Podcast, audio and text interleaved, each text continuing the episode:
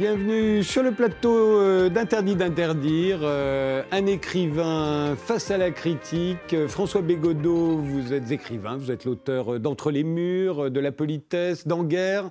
Et vous venez de publier Histoire de la bêtise aux éditions Pauvert, un pamphlet contre la bourgeoisie libérale, plutôt de gauche, dont vous êtes venu parler euh, dans cette émission le 31 janvier dernier et qui vous avait lu depuis pas mal de critiques, quelques attaques aussi, de vraies attaques, et d'être exclu de la revue Transfuge à laquelle vous collaboriez depuis ses débuts. Quand euh, nous vous avons proposé de vous confronter à la critique, ou plutôt aux critiques qui disaient du mal de vous et de votre livre, vous avez tout de suite accepté. Pourquoi? Parce que j'aime bien débattre, parce que je pense que la... j'attends beaucoup de la critique, moi, quand je sors un livre. Je vous pratique vous-même critique, critique de temps en temps. Et je considère que c'est un prolongement très intéressant des, livres, la critique. Et puis donc la critique de la critique serait euh, un prolongement très intéressant de la Et avez-vous été étonné euh, là du fait qu'il y avait eu beaucoup de critiques quand même? Non. Peut-être que la virulence m'a tout petit peu étonné, mais je savais que de toute évidence, ce, livre ne serait pas très bien reçu, en tout cas dans un certain milieu, puisque précisément, les premiers récepteurs de ce texte, à savoir un certain nombre de journalistes, en étaient presque la cible. Donc je ne peux pas me plaindre non plus de cette virulence, même si je pense que parfois elle est allée dans des excès ad hominem euh, un peu étranges. Jean-Marc Proust, euh, vous êtes euh, chroniqueur sur Slate, euh, critique musicale dans Opéra Magazine. Le 20 février, vous avez publié sur Slate un article intitulé Peut-on convaincre en méprisant? Le cas François Bégodeau. De tous les critiques qui ont dit du mal de ce livre et que nous avons invité face à François Bégodeau, vous êtes le seul qui est là aujourd'hui. je tiens à le préciser. Bravo. Bravo. pourquoi avez-vous accepté? Parce que je suis le seul. Ça me paraissait le vous plus simple. Vous ne le saviez pas, vous êtes le premier à avoir dit oui. Tous les autres, bon, ils sont pas là on m'a dit vous serez 5, puis 4, puis 3, puis 2, puis 1. Et je me suis dit que finalement, c'était bien de venir. Euh, parce que moi, euh, je suis critique d'opéra, Opéra Magazine, donc j'ai rarement l'occasion de me confronter euh, aux musiciens que je vais critiquer. la plupart sont morts. Et là, j'ai en face de moi quelqu'un qui a écrit un livre que j'ai critiqué. Et l'idée de débattre avec lui est vraiment très intéressante, puisque j'imagine qu'il a lu mon article comme j'ai lu son livre, et qu'on va être dans la critique de la critique de la critique, dans un débat que j'espère le, plus amusant possible. Alors, quelle est la première chose que vous avez envie de dire à, Jean-Marc Proust? Euh, je vais, Même si je citerai d'autres critiques, parce qu'en fait, ce qu'il dit, il y a des gens qui partagent, d'autres pas d'ailleurs. Euh, mais à lui, personnellement? Bah, Je pense que si j'avais à évaluer la critique de Jean-Marc Proust, je dirais qu'elle euh, rate le livre. Ah, donc elle rate sa première fonction pour moi. Hein. Quand on critique un livre, il faut absolument le, commencer à restituer ce qu'il y a dedans, et puis après l'évaluer, dire euh, en quoi on n'est pas d'accord, en quoi c'est. J'imagine que vous pourriez dire ça d'à peu près toutes les critiques les plus. Ah, non, non, je crois qu'il y a des gens qui euh, manient l'art de la critique de façon plus précise, que c'est vraiment de restituer le travail qui a été produit par euh, l'écrivain en l'occurrence. Après, je pense que M. Proust est parti dans une logique qui d'ailleurs se défend, c'est presque un genre en soi, qui serait plutôt d'essayer de spéculer sur ce que pourrait être la personnalité du type qui a écrit ça. Et ça s'entend, ça s'entend, sauf que du coup, je pense que vous vous mettez dans une zone un peu approximative, vous vous dites tout un tas de choses qui, bah, que je pourrais factuellement réprouver, mais est-ce qu'on va jouer à ce jeu-là? Euh, Je ne suis pas sûr que ce soit très intéressant. Non, il y a un point par lequel on pourrait commencer, comme ça on arrivera euh, directement dans le, dans le, dans le livre, parce que je crois qu'il faut essayer de parler du livre. Euh, vous dites que je, je reproche à la bourgeoisie d'être ignare. C'est un contresens. Alors je vais vous l'expliquer. Euh, c'est pas du tout ce que je dis. D'abord, en général, moi, la condescendance culturelle, c'est pas exactement ma cam. Quoi. Je pense que mon, Pourtant, ça vous est souvent reproché dans les Mais pas la condescendance culturelle. Condescendance tout court, à la rigueur, on renvoie l'image qu'on renvoie et je veux bien l'assumer. D'être, de, de, de, faire du name dropping et de, de reprocher à votre cible qui, qui de, ne pas avoir lu ce qu'il fallait lire. Non, mais c'est dit un moment, par exemple, sur les. Je, je mentionne un certain nombre de penseurs qui m'ont accompagné. Euh, dans ma réflexion depuis toujours, et notamment pour ce livre, je les mentionne comme un hommage, et euh, je, restitue leurs pensées. Bon, on peut appeler ça du name dropping et un truc pour se faire mousser, mais c'est pas ça le point. Le point plus intéressant, c'est que à aucun moment je ne reproche ou je ne dis que la bourgeoisie est ignare. Je dis en revanche qu'elle affecte d'ignorer tout un continent de la pensée, mais d'ignorer au sens où quand quelqu'un croise quelqu'un dans la rue, il peut l'ignorer, vous savez, ne pas même le considérer eh bien, la bourgeoisie dont je parle affecte d'ignorer tout un continent de la pensée que je pourrais résumer comme étant la gauche radicale, hein, qui a une grande histoire, qui est celui dans lequel je me situe. Hein, c'est une, pensée qui m'a beaucoup nourri.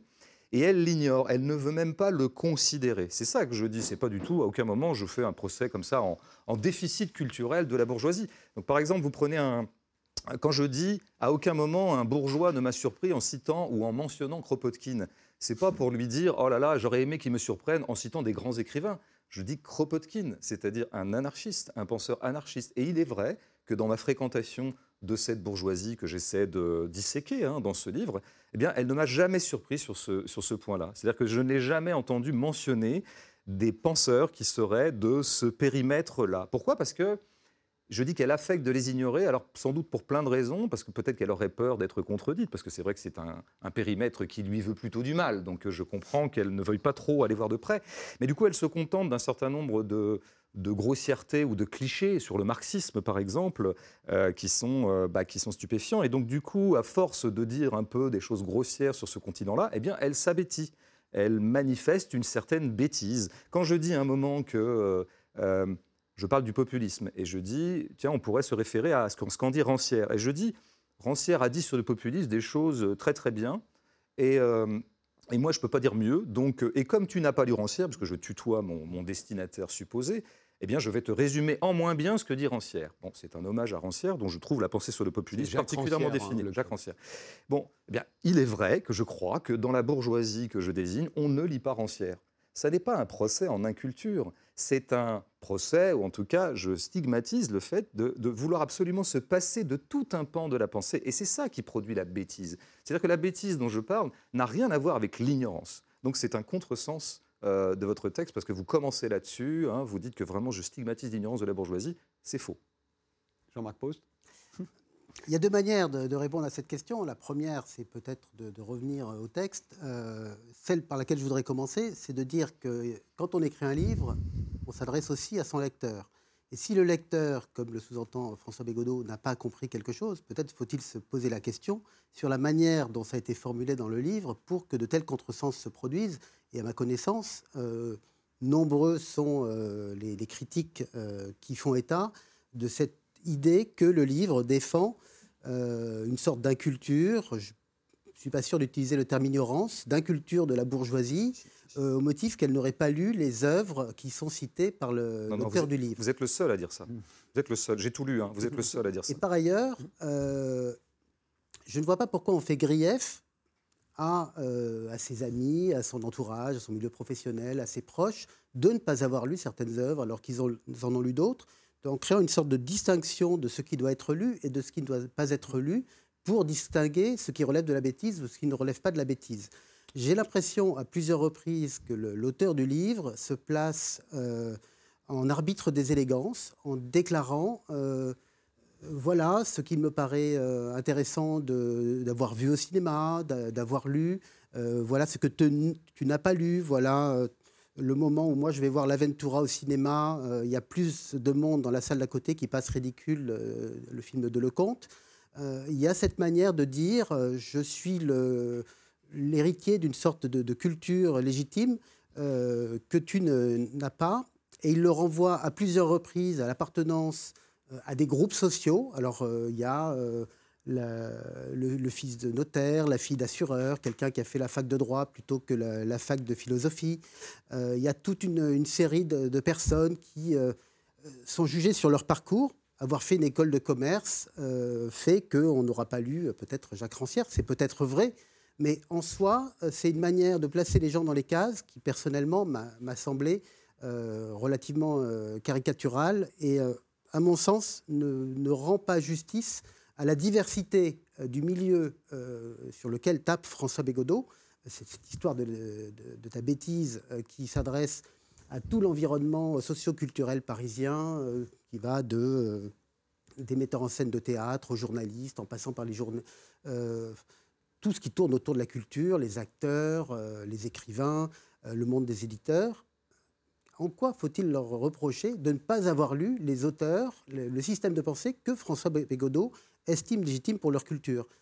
en quoi euh, c'est ça qui est constitutif de leur bêtise? C'est ça que je n'ai pas compris dans le livre, ou qui est peut-être mal exprimé. Il faut, que, je, répète, parce que je, je, me suis mal fait comprendre dans ma moi, première je propose de, de, rajouter, parce que hmm. y a quelque chose qui m'a frappé dans tout ce que j'ai lu aussi, c'est que très souvent, les, lecteurs, enfin les critiques, qui étaient des lecteurs, se sont sentis méprisés dans ce livre. Alors c'est très drôle parce que quand vous, je vous ai reçu dans cette émission, je vous ai dit que j'aimais beaucoup votre livre et je m'y étais parfaitement reconnu. Mm. Et je vous en ai pas voulu de m'avoir décrit. Alors évidemment, on ne se reconnaît pas dans tout, mais on se reconnaît dans un certain nombre de choses. Euh, ça m'a pas posé de problème, sans doute parce que je suis un homme blanc euh, de plus de 50 ans, un peu connu, animateur de télé, journaliste, donc j'ai l'habitude de me faire injurier, mm. si vous voulez, ce qui n'est pas forcément le cas de tout le monde. Et, euh, mais c'est vrai que très souvent, euh, les gens se sont sentis méprisés. C'est le fait que vous avez voulu employer ce tu, euh, qui est très, très gênant au départ, quand on est, parce que c'est l'histoire de ta bêtise et qu'on on le prend pour soi, fatalement. Et euh, est-ce que ça, ne pensez pas, est-ce que vous ne regrettez pas aujourd'hui d'avoir utilisé ce, cette astuce littéraire? Et, est-ce que ça n'est pas ça qui a, qui a fait que beaucoup de gens ont mal euh, apprécié ou mal supporté la lecture de ce livre? Moi, je pense que la raison pour laquelle il, euh, je pourrais, on, est en train de spéculer sur des absences, c'est un peu dommage, donc on reviendra non, non, mais en général. après. Donc moi, je peux pas non plus me mettre à la place de tous les lecteurs, etc.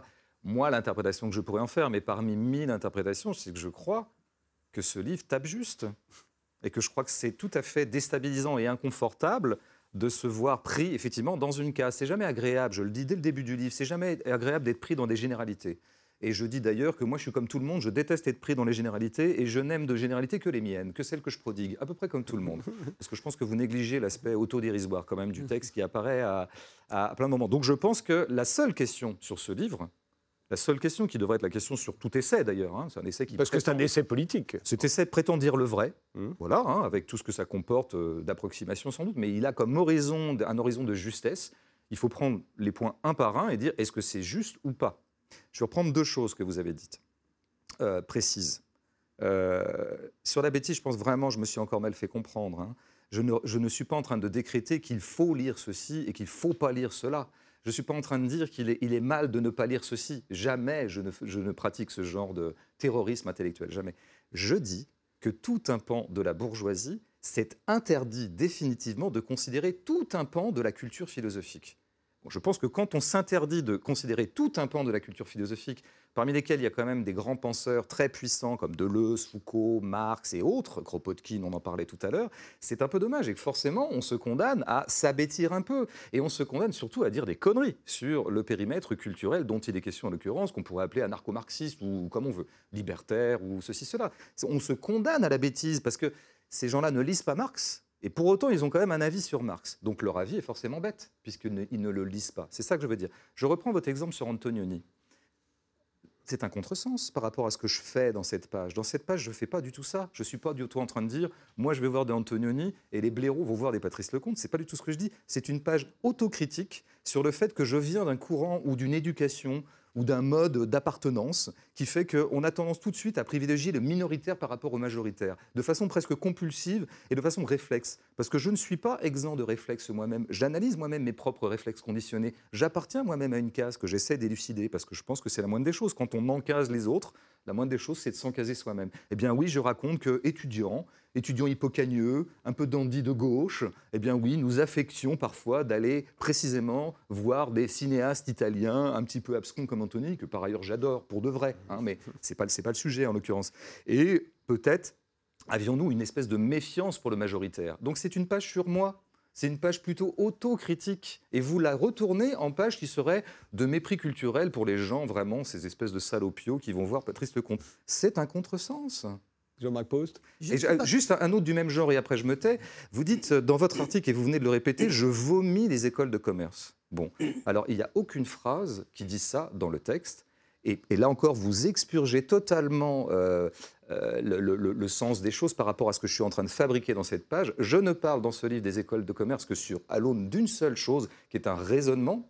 C'est-à-dire que vous me prêtez beaucoup d'intentions sentimentales, humorales ou de jugement, alors que ce que j'essaie de faire, c'est de raisonner. Je ne parle dans ce livre des écoles de commerce, vous pourrez aller vérifier, et tous ceux qui ont livre sous la main iront vérifier, que pour signaler qu'elle ne s'appelle pas école d'économie. Parce que c'est un moment où je parle de qu'est-ce que c'est que l'économie et qu'est-ce que c'est que le commerce. Je parle du tropisme commerçant de la bourgeoisie. Et je dis qu'elle est travaillée fondamentalement et depuis le XVIe siècle par un tropisme commerçant. C'est une analyse socio-historique. Et donc je note, à titre de symptôme, que les écoles dans lesquelles elle se précipite, ou elle précipite ses progénitures, s'appelle non pas école d'économie, mais école de commerce. Parce que l'économie, à savoir la science ou, disons, l'analyse de la circulation de la marchandise, ça, c'est une noble science ou une noble euh, domaine d'activité. Mais ce n'est pas celui que pratique la bourgeoisie. La bourgeoisie va en hautes études commerciales, hein, va à HEC. C'est tout ce que je dis. À aucun moment, je dis que je vomis les écoles de commerce. Alors pourquoi ça se retrouve dans votre texte, cette expression? Pourquoi tant de contresens? C'est pas exactement des contresens. En fait, ce qui se passe, c'est que ce livre euh, est traversé en permanence d'une ambiguïté. Et euh, le terme d'autorédérision me va bien parce que euh, François Bégodeau est traversé, et on le sent d'une page à l'autre, par une ambiguïté fondamentale qui est son appartenance à une classe bourgeoise, la conscience de n'en pas faire partie, euh, et, c'est d'ailleurs le, côté le, plus touchant du livre, c'est cette permanence qu'il a euh, de, se justifier, de, se trouver des excuses pour euh, expliquer dans quelle position il est et dans quelle position il souhaite être, ou dans quelle position peut-être il voudrait être. je crois que moi, ce qui m'a vraiment frappé dans, ce livre, c'est l'exemple donné de l'appartement qu'il a acquis dans le 11e arrondissement. Et on voit bien que dans le, ce qui est attaqué dans le livre, le, 11e arrondissement est le cœur de cible. C'est là que se retrouve tout ce qu'on peut appeler euh, la gauche intellectuelle, euh, la, gauche, euh, la gauche morale, la gauche bobo, quel que soit le nom qu'on lui donne, ou la bourgeoisie cool, comme comme la cible de votre livre. C'est un peu le cœur de cible, le 11e arrondissement. c'est une cible quand même bien privilégiée. Et il se trouve que François Bégodeau habite le 11e arrondissement et l'explique dans ce livre. Et j'ai trouvé ça euh, assez amusant euh, de la, manière dont il le raconte. C'est-à-dire qu'il nous dit euh, qu'il a acheté cet appartement grâce à des droits d'auteur, grâce à de l'argent qui, qui, venait de sa famille. Il nous donne le prix d'acquisition et la, la date, 295 000 euros en 2008. Et ce qui, ce qui m'a fait rire, c'est que j'ai eu l'impression de voir François Fillon déclarant le montant du prix de son manoir au moment où il l'avait acheté. Et euh, au moment où il a déclaré ça, tous les journaux s'en sont emparés, ont interrogé des agents immobiliers et qui ont dit Mais en fait, non, François Fillon a sous-estimé son bien, c'est pas 750 000 euros, c'est 1,3 million. Euh, et là, euh, le livre de François Bégodeau m'a tout de suite donné envie de consulter les statistiques des notaires ou le site de Century 21, parce que ce n'est plus le prix de l'appartement aujourd'hui.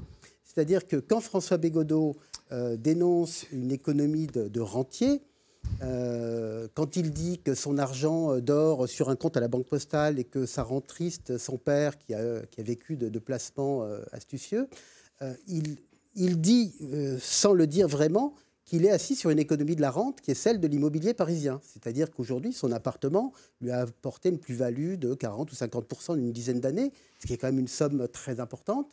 Et, sauf guerre thermonucléaire, il n'y a pas de raison que l'immobilier parisien ne continue pas sa progression parce que ce qui est rare est cher et va continuer à l'être.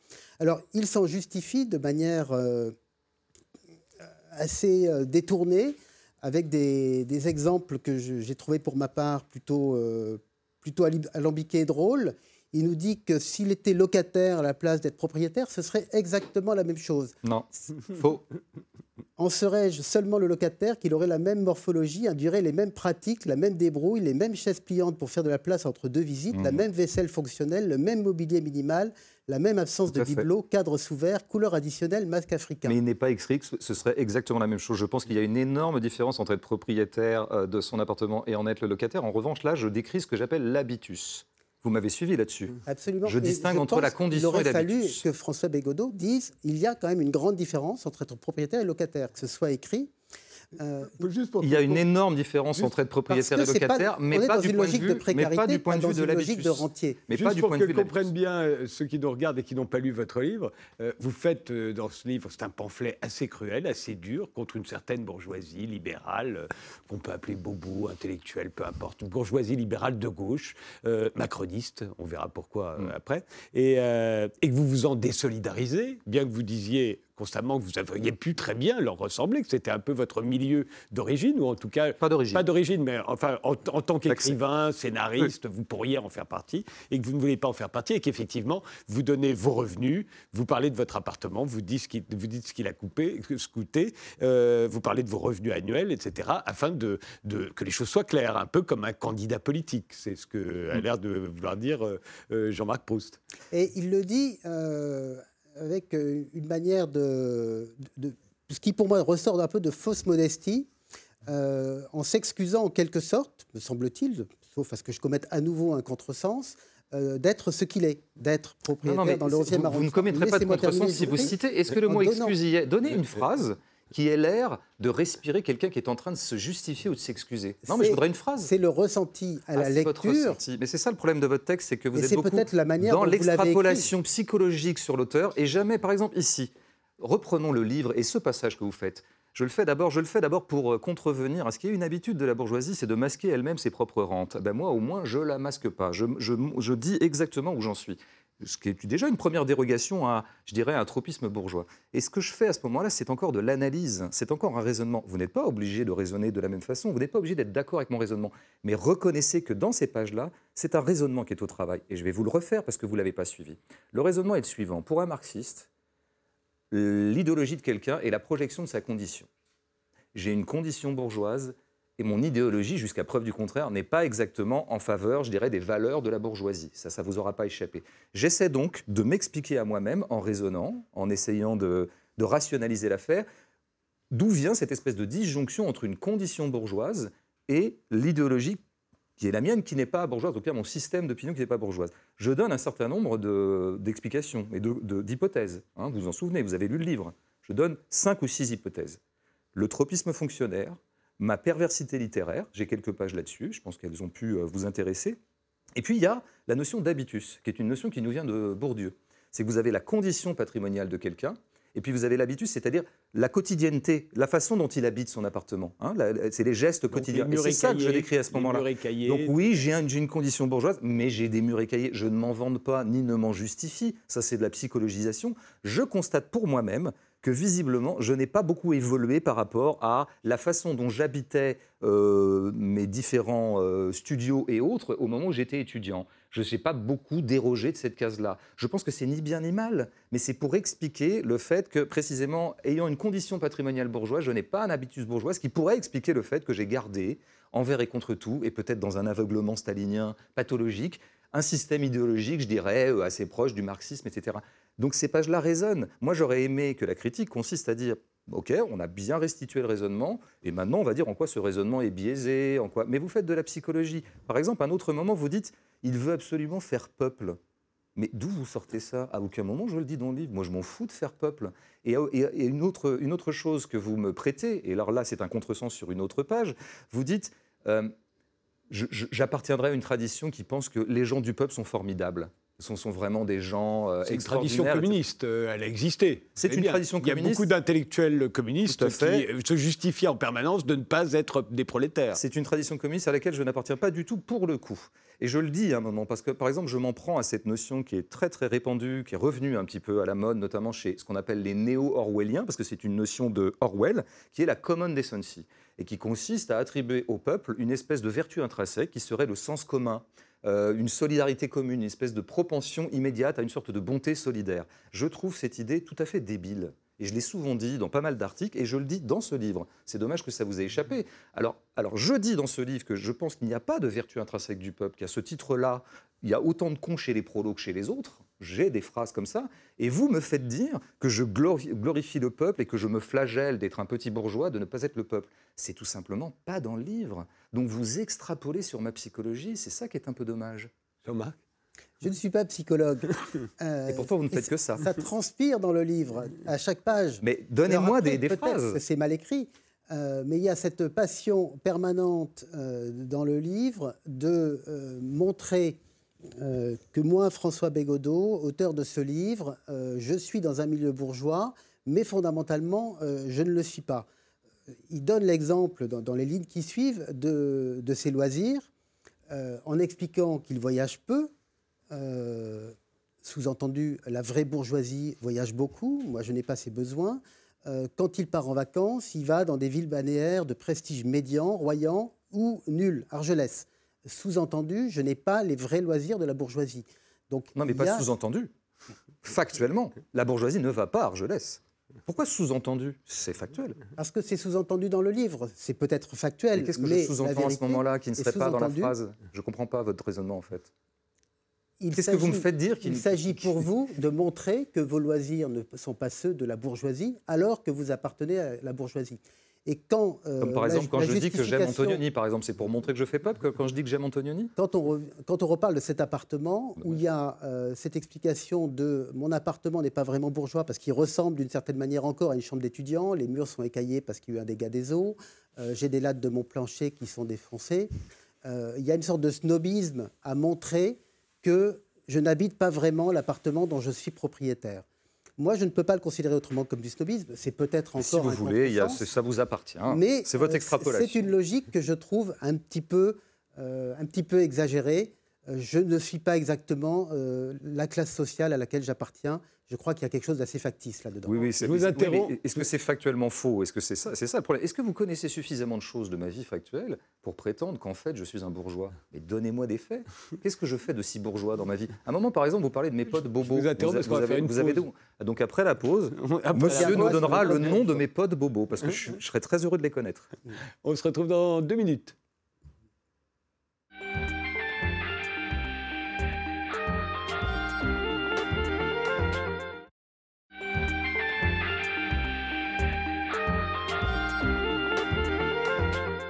Un écrivain face à la critique, c'est François Bégodeau, euh, dont le dernier livre, euh, Histoire de ta bêtise, a beaucoup euh, excité un certain nombre de critiques littéraires. Il a subi pas mal d'attaques. Face à lui, l'un de ses critiques, il n'y en a qu'un parce que les autres bah, ne sont pas là, on va dire. C'est Jean-Marc Proust qui a écrit un article contre ce livre dans Slate le, au mois de février, un, mois après sa parution. vous mettiez, euh, Jean-Marc, au défi de, vous citer euh, les créé un teasing un peu comme ça. Les potes bobos, euh, vos potes bobos, ce qui, ce qui pour vous serait une honte, c'est ça Ah pas du tout. Pas du tout. Non non. Mais simplement il dit que j'en ai, j'aimerais connaître leur nom parce que je, n'ai pas l'heure de les connaître. Sous-entendu, je n'en ai pas. Je sais pas, il va me le dire. Non, c'est un livre où il y a des sous-entendus, donc sous-entendu il y en a pas. ce ne sont pas forcément des potes bobos, ce n'est pas des amitiés. Il y a un passage dans le livre où François Bégodeau dit qu'il il, arrive, il lui arrive de déjeuner, euh, d'avoir des déjeuners de, travail, d'affaires, etc., mais qu'il n'accorde jamais son amitié derrière. Euh, mais il cite tout un réseau de personnes qu'il connaît, alors qu'ils ne sont pas forcément des, amitiés, qui sont des relations professionnelles, euh, journalistes, metteuses en scène, producteurs, scénaristes, attachés de presse d'un théâtre, apporteurs de projets chez Flammarion, chroniqueuses bien-être dans un talk show, des gens qui évoluent dans la culture, les médias, etc.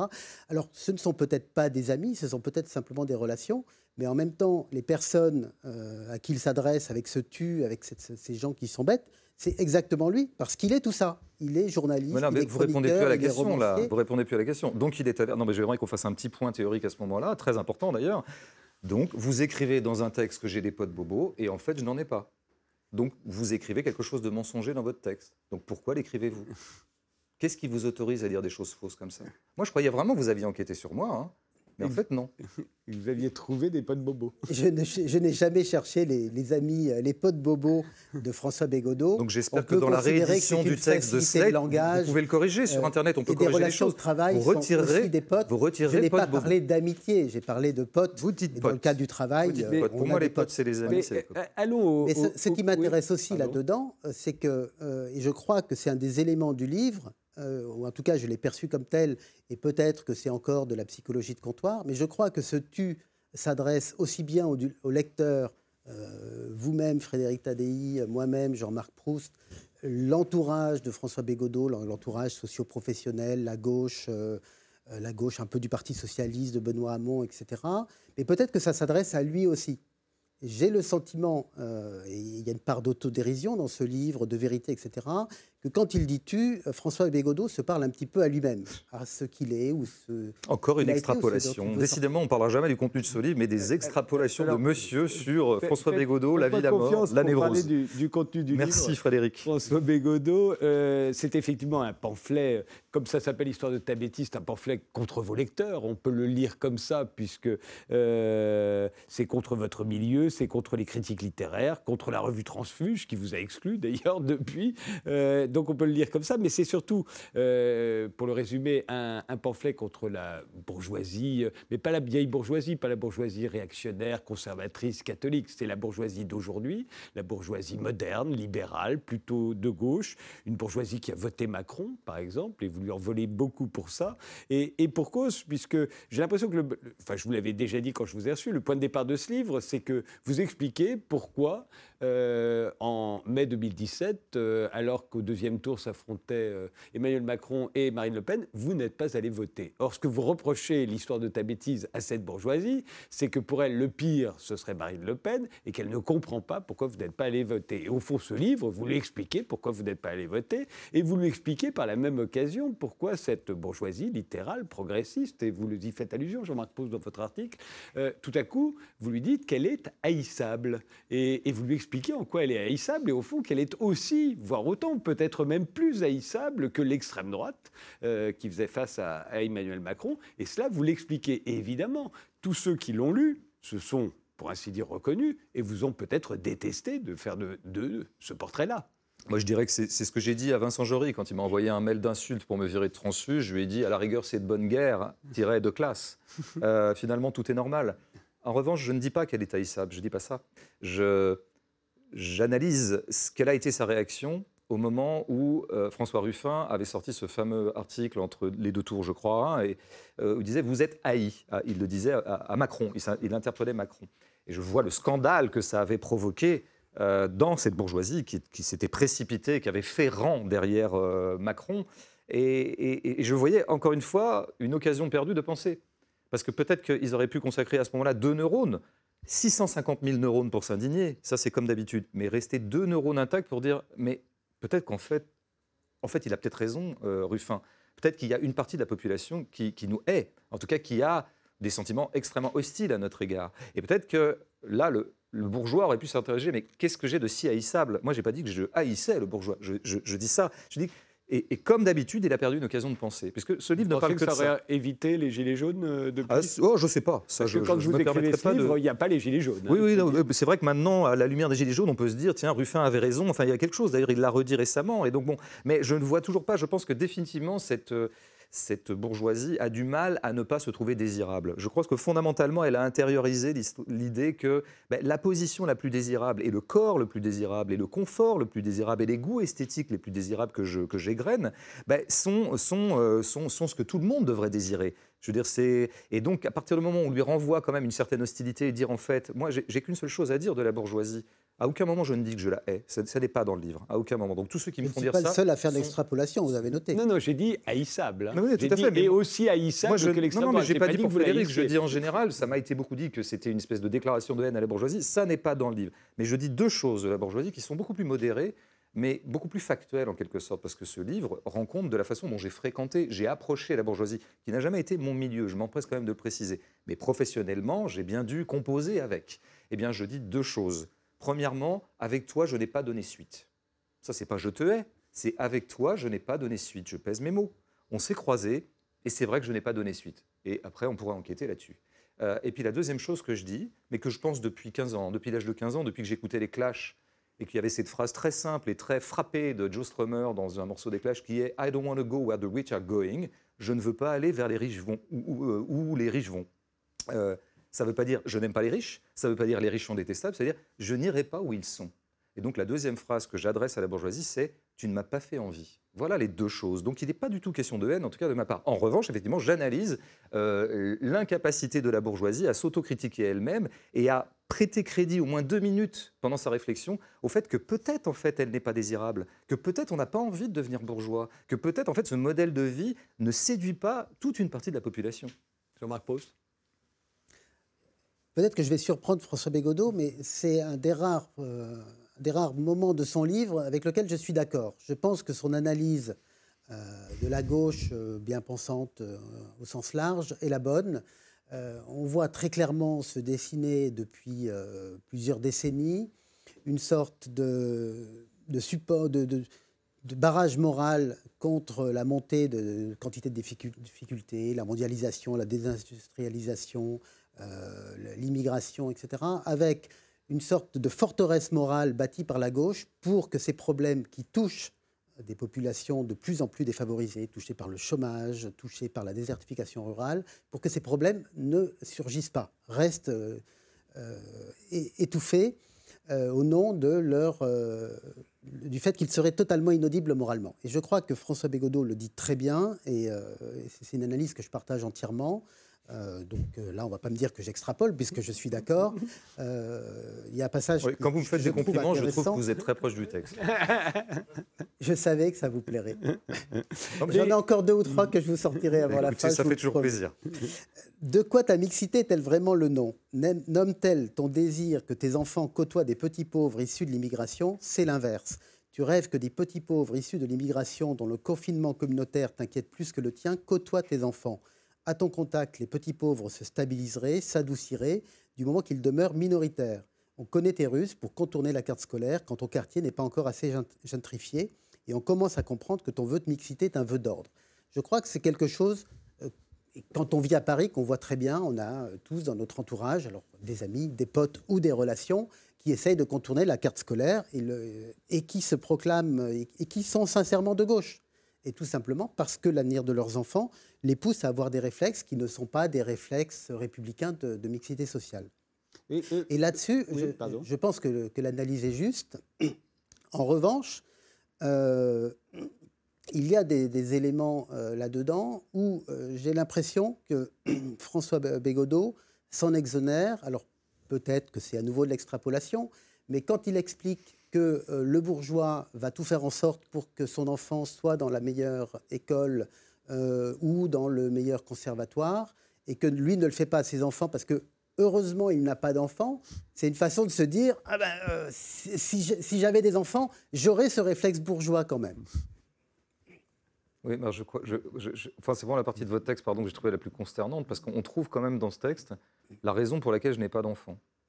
Donc c'est bien parce que ça fait longtemps que mes proches s'interrogent là-dessus. Donc je les renvoie à votre texte. Ils savent enfin pourquoi je n'en ai pas. C'est parce que c'est par anticipation du fait que je les mettrais dans le privé si jamais j'en avais. Mais, il y a une chose intéressante. C'est bien ce que je viens de dire. Il y a une chose. mais non, mais je, ne fais que restituer votre pensée que je trouve affligeante. Et, pour, pour, je dirais quand même presque indécente, parce que c'est bizarre d'aller dans ce domaine-là. Vous savez, il y, a, des milliards de raisons pour lesquelles on n'a pas d'enfants, donc on ne va pas parler de ça ce soir. J'ai trouvé très inconvenant que vous en parliez dans le livre, alors que moi, je n'en parle pas du tout. En revanche, où je vous suis, et c'est bien, je suis très content que vous adhériez avec moi à la pensée par classe puisqu'effectivement, il y a des réflexes de classe. Donc il est tout à fait probable, effectivement, qu'un père de famille habitant dans le 11e arrondissement, euh, aussi de gauche soit-il, aussi progressiste soit-il, effectivement, bah, pris par, je dirais, un tropisme parental qui le porte plutôt à sécuriser le parcours de ses enfants, c'est-à-dire à embourgeoiser le parcours de ses enfants, eh bien, soit porté plutôt à les mettre hors de l'école publique qui est en train de se dégrader, de se détériorer, où il y a une espèce de mixité euh, euh, qui est plutôt pas vue, sous, enfin pas affectée d'un signe positif.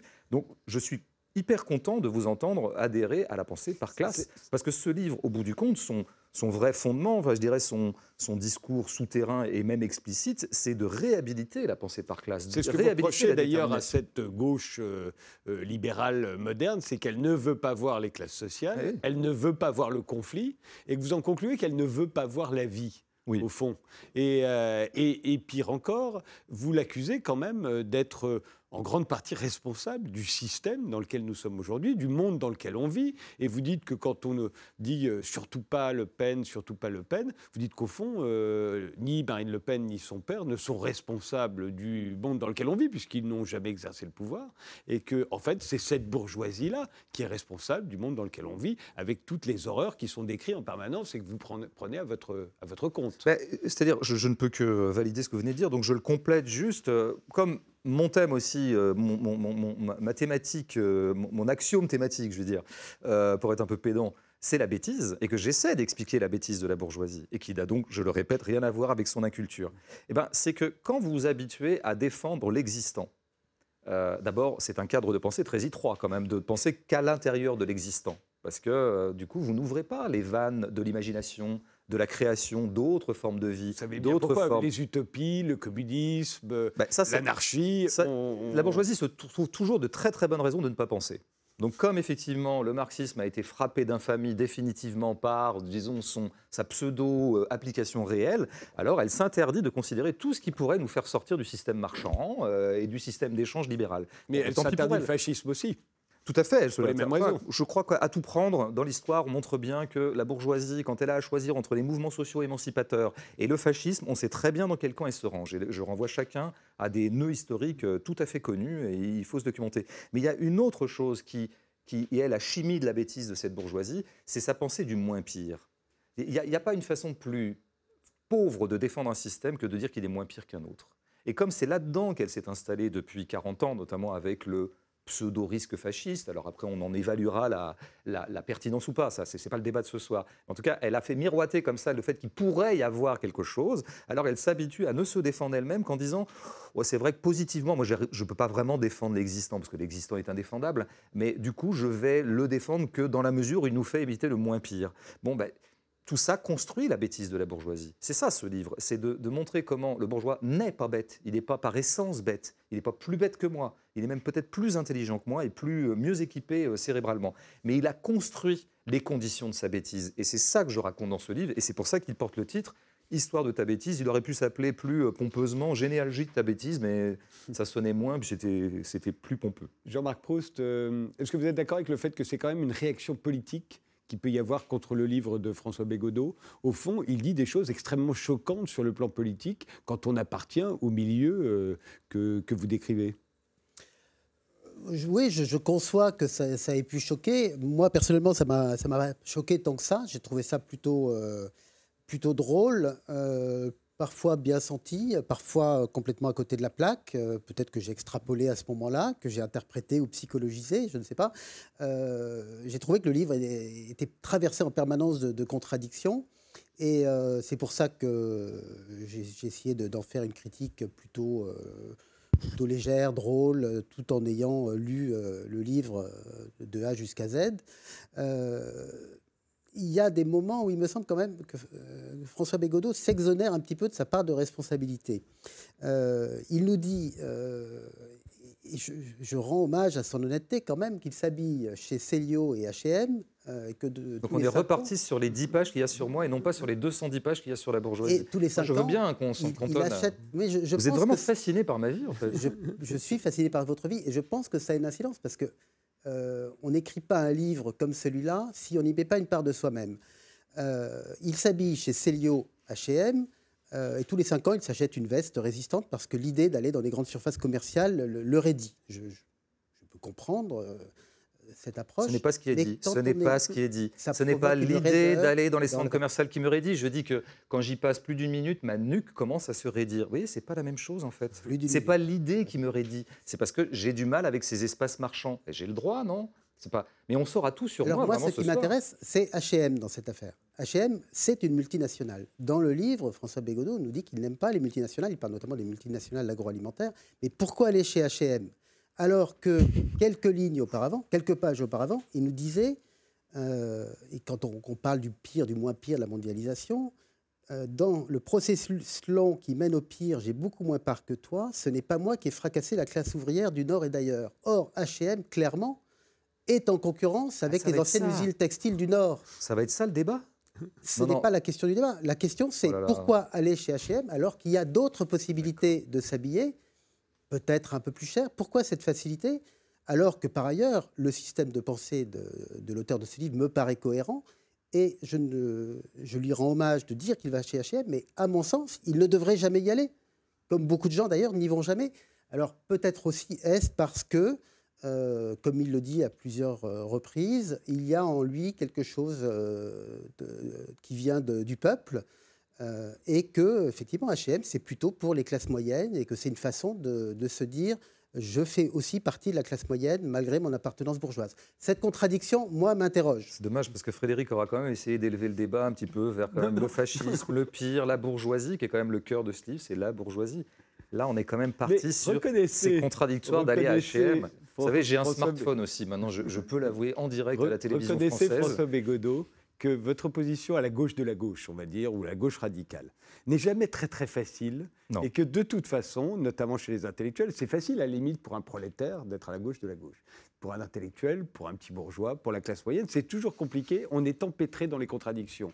Et quand on fait œuvre euh, politique, on est forcément amené à se justifier. Et même si, euh, et, dans ces exemples-là, d'une manière ou d'une autre, derrière la tête, vous avez l'idée de vous justifier. Non, non, moi je vais vous donner du grain à moudre moi, je vais vous à dire, la critique. Moi, je vais vous dire ce qui se passe. Parce que j'ai noté qu'il y avait ce pli dans pas mal d'articles d'essayer de toujours d'essayer de faire une spéculation sur ma psyché, mes contradictions, etc. Alors que mon objet n'est pas celui-là. Mais pourquoi pas? Et évidemment, et vous le faites encore ce soir, monsieur, comme beaucoup de textes, vous ne documentez que votre propre mauvaise conscience. C'est parce que vous êtes travaillé par votre mauvaise conscience bourgeoise, parce que vous considérez qu'il est euh, improbable d'être un bourgeois et de cautionner objectivement euh, le système marchand dans lequel euh, nous, vivons tous, mais avec des degrés. C'est vous qui êtes obsédé par la mauvaise conscience. Et donc, vous voyez de la mauvaise conscience partout. Mais moi, je peux vous le dire, je n'ai aucune mauvaise conscience. Je suis très articulé de ce point de vue-là. Je n'ai pas, du tout à me flageller, moi. Je pense que vraiment, moi, j'ai fini par me le dire comme ça. C'est comme voir énormément de textes qui disaient que le livre émettait de la haine, alors que c'est objectivement faux. Et tous ceux qui l'ont lu savent très bien qu'il n'y a pas de haine dans ce livre. Il y a effectivement une conflictualité affirmée, mais il n'y a pas de haine. Mais je me suis dit, mais bien sûr, ces gens-là sont en train de documenter leur propre haine d'eux-mêmes.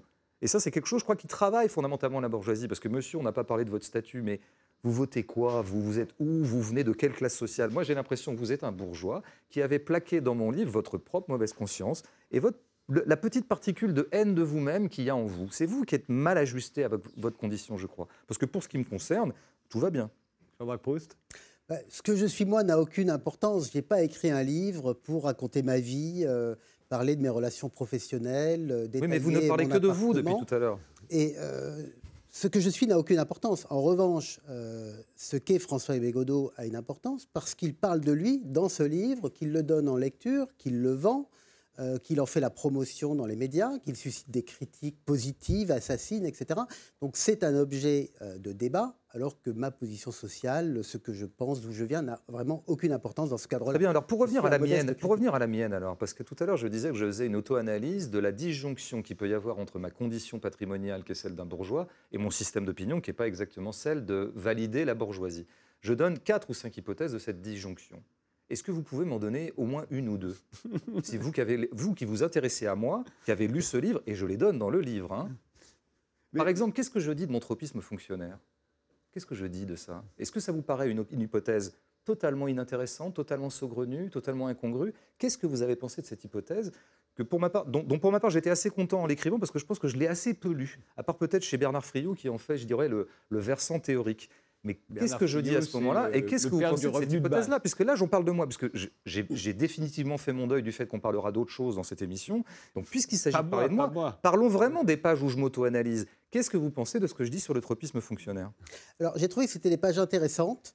Euh, je n'en ai pas parlé dans l'article parce qu'elles euh, auraient peut-être mérité un article en soi, parce que la, question du fonctionnaire en France n'est pas un sujet qu'on traite par-dessus la jambe. Euh, et, mon article aurait été vraiment trop long. Je trouve qu'il y a dans cette partie l'aspect intéressant de dire le fonctionnaire m'apporte une sécurité, une sécurité de l'emploi, une sécurité du confort. Euh, je renverse, euh, c'est dit ailleurs dans le livre, je, renverse la phrase de Kennedy, ne te demande pas ce que l'État peut faire pour toi, mais ce que tu peux faire pour l'État. Moi, je, considère euh, que je me pose plutôt la question de ce que la société peut faire pour moi. Et il y a une chose que j'ai trouvée, mais vraiment bien sentie dans cet aspect de je suis fonctionnaire, c'est je suis fonctionnaire et contrairement à ce que tu crois, le fonctionnaire n'est pas un fainéant le fonctionnaire est quelqu'un qui travaille beaucoup parce que le fait d'être déchargé euh, d'une partie de sa tâche lui permet de se projeter dans des quantités d'autres tâches. Et j'ai trouvé que c'était, euh, parce qu'il y a beaucoup de fonctionnaires qui, par ailleurs, ont d'autres métiers, notamment euh, des, métiers culturels, une vérité qu'on n'entendait pas souvent, de dire qu'il y avait des fonctionnaires qui profitaient d'une certaine sécurité de l'emploi, mais qui, par ailleurs, étaient des travailleurs acharnés à produire des œuvres culturelles. Et je crois que ce, qu'exprime Bégodeau dans ses pages me paraît assez juste. Ça fait quand même deux choses que vous m'accordez et qui ne sont absentes de votre texte. C'est bien dommage. J'aurais bien aimé que dans ce lettre, il y ait comparé. Mais c'est pas grave. Est-ce que je peux ajouter, moi, quelque chose Parce qu'il ne reste que trois minutes. Est-ce que vous ne croyez pas, François Bégodeau, que quand même votre livre, bien qu'il soit écrit avant le mouvement des Gilets jaunes, a beaucoup pâti, ou plutôt a exacerbé un certain nombre de divisions qui se sont fait jour et qui se font encore jour euh, aujourd'hui, où nous, nous en parlons, au bout de 18 ou 19 euh, semaines de mobilisation. C'est-à-dire que tout à coup, vous êtes dans ce livre, sans le savoir, déjà du côté des Gilets jaunes, contre euh, ceux qui les conspuent euh, et qui les conspuent de plus en plus. Et, vous êtes, pour ainsi dire, encore dans le dernier carré là, des Gilets jaunes, euh, qui sont moins nombreux qu'au départ. Vous êtes dans les plus radicaux et qu'au fond, les critiques qui ont été faites à votre livre sont aussi des critiques de la situation politique d'aujourd'hui et des divisions qu'on observe aujourd'hui. Je ne parlerai pas des gilets jaunes en propre, même si vous n'avez pas tort, mais je pense plus généralement, ce que je constate, je, dirais depuis une dizaine d'années, mais avec euh, peut-être une accélération depuis 3-4 ans, c'est une radicalisation à outrance d'à peu près tout le monde. Je pense que moi, j'appartiens à, appelons ça un milieu, les gens avec qui je vis vraiment, mes vrais potes, ceux avec qui j'ai grandi vraiment, euh, on a toujours eu un, tropisme social très fort, disons un tempérament social très fort et une attention à la question sociale et, notamment au rapport de classe.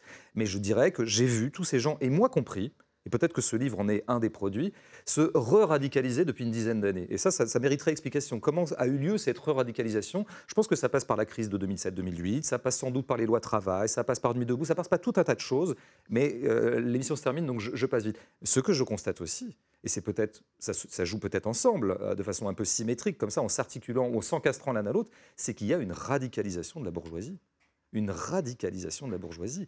Elle sort du bois ce qui était un peu masqué jusque-là, à savoir son appartenance de classe, sa farouche euh, propension à défendre ses intérêts, apparaît maintenant à nu. Alors pourquoi est-ce qu'elle se radicalise? Ben, Elle se radicalise peut-être parce qu'elle sent monter un mouvement social, peut-être voilà, les Gilets jaunes en est une dernière ressucée, je dirais, en tout cas le symptôme actuel, mais il y en aura d'autres à mon avis, et je la vois se radicaliser. Et je la vois, alors pour le coup, s'abêtir à proportion de sa radicalisation, parce que je pense que cette espèce de peur qui est en train de la prendre, et c'est de ça que je parle de dans ce livre, c'est une peur montante au sein de la classe dominante, qui effectivement ne l'aide pas au discernement dont elle aurait besoin pour clarifier un peu sa pensée, et donc qui va plutôt dans le sens de, sa bêtise. Donc oui, les choses sont en train de se radicaliser, mais ça vient aussi peut-être aussi, soyons alors très euh, structuralistes là-dessus, c'est parce qu'il y a objectivement un durcissement des rapports sociaux dans la société. Et donc finalement, cette radicalisation un peu comme ça, en miroir du camp radical et du camp bourgeois, bah, n'est que l'émanation d'un durcissement objectif euh, des rapports sociaux dans le réel. Je vous remercie tous les deux d'avoir participé à cette émission euh, Histoire de ta bêtise, euh, le livre de François Bégodeau. Pour ceux qui ne l'auraient pas lu et qui auraient encore envie de le lire, euh, c'est chez Pauvert. Merci de nous avoir suivis. Rendez-vous au prochain numéro.